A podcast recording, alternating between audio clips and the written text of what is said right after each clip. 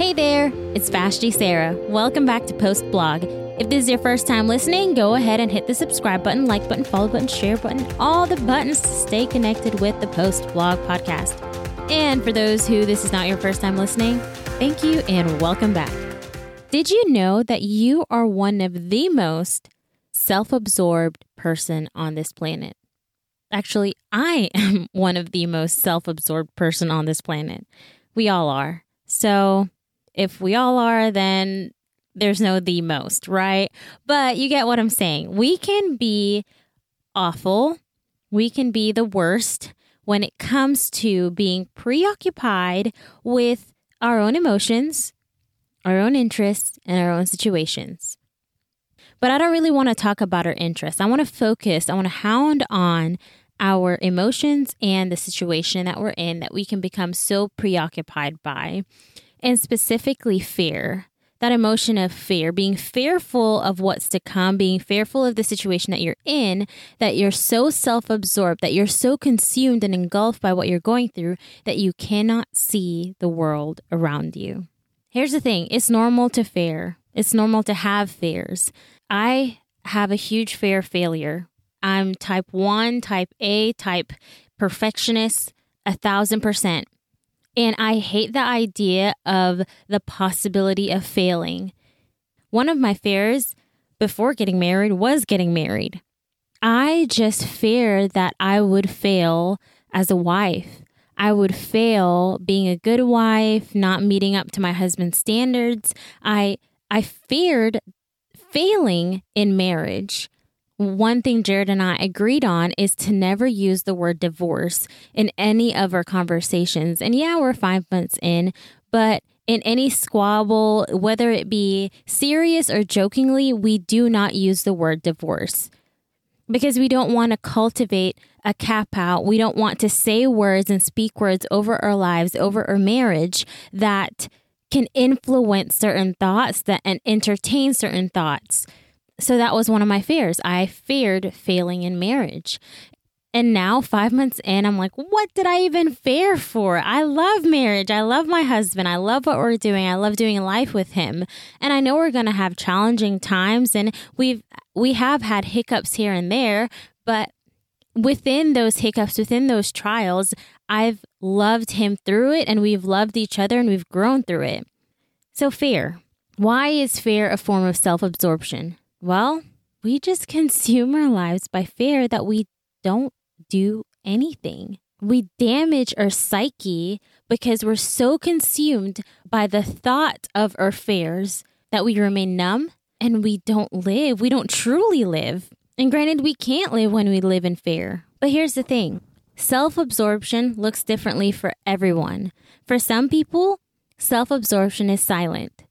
We are consumed by what we're going through that we cannot hear or listen to what someone else is saying. We cannot fully invest. We cannot fully engage in our environment.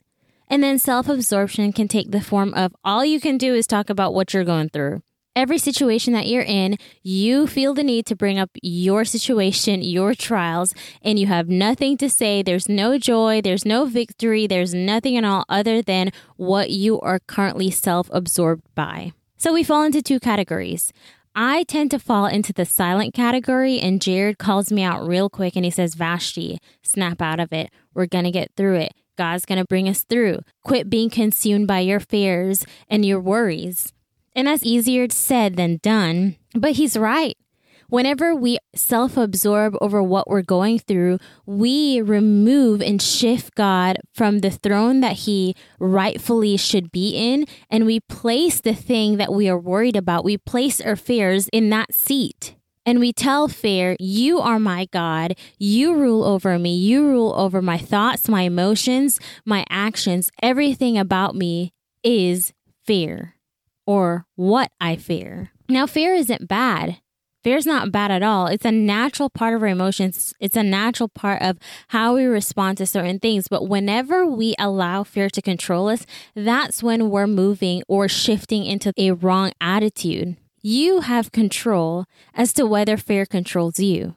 Because one of the greatest disservice you can do to yourself is allow a lie to become your reality. And that's what we do when we allow fear to control our thoughts, to control how we think, to control how we respond, to control how we live. That's one of the greatest disservice you can do to yourself, believing a lie. And that lie can be I'll never make it. I'll never amount to anything. I don't have enough money. I'll never be successful. Whatever that lie is. Whenever we allow a lie to become a reality, we are stuck in a false world. We're actually stuck in a horror movie because horror movies are filled with what? Fear. Everyone's running and hiding. No one wants to take action. You're stuck in a closet just shivering and consumed by the thought of failure, by the thought of what ifs. What if it doesn't work out? What if this doesn't happen? What if whatever it may be? As believers, as Christ followers, we are encouraged to cast our cares, all our cares or fears, to Him. And who's Him? Him is God. Why should we cast our cares? One, I think one of the reasons why, one of the biggest reasons why, is because fear can easily become our God. And whenever we allow fear to become our God, God is no longer control over our life because we've given something that is a lie to become a reality. God is truth, He's not a lie. So cast your cares to God. One, so that you don't create other gods. And two, so that you can live in freedom. Because in Christ, in who God is, wherever the presence of the Lord is, there is freedom freedom to live in truth, freedom to understand that I may not know what the outcome may be. My reality may not be perfect. My reality may not have all questions answered, but I know who my God is. I know who I serve. And because I know who I serve, I will not fear. I will trust and I will have faith. So, how do you cast your cares to God? How do you do that? Well, to be honest, it's first admitting that we've allowed a lie to become a reality.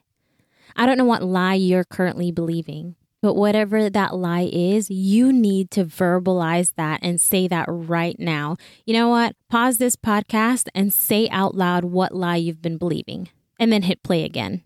It's not until you say it out loud does it become real and does it hit home a little bit more and it resonates in our heart and we realize, oh my goodness, we're pretty messed up oh my goodness, I've been living a lie. I've been allowing a lie to become my reality to determine what steps I take.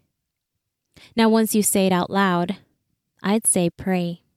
Prayer is way more powerful than we think it is. We don't give prayer as much attention as it needs. Prayer is so powerful in your prayer closet, in your prayer room. That's when chains are broken. That's where redemption is found. That's where freedom is found. And that prayer closet can be your car right now. After this podcast, to say, you know what, Jesus, I've been believing a lie, and I need you to help me to believe truth.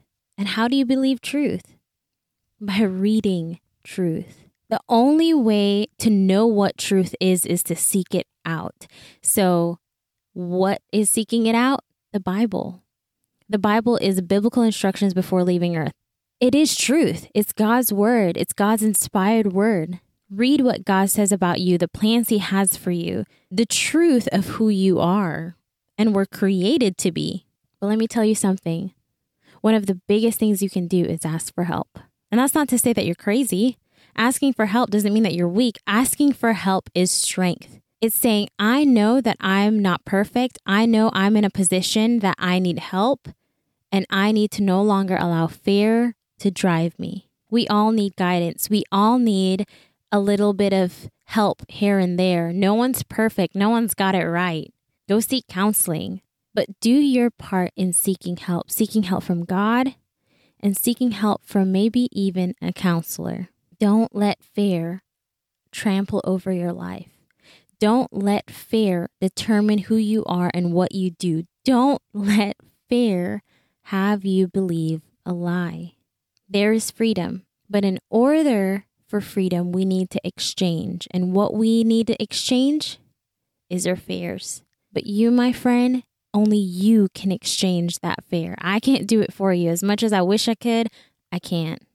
Talk to Jesus. I know you've probably heard that several times if you've been following along on this podcast, season one and season two. Talk to Jesus.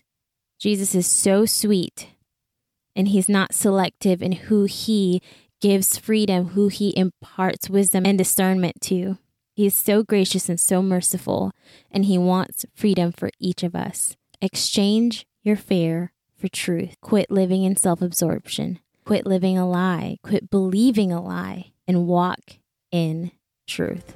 That's it for today, guys. Thank you for joining me on Post Blog. Don't forget to hit the subscribe button, like button, follow button, share button, all the buttons to stay connected with the Post Blog podcast. Same time, same place next week. I love y'all, but remember, God loves you most.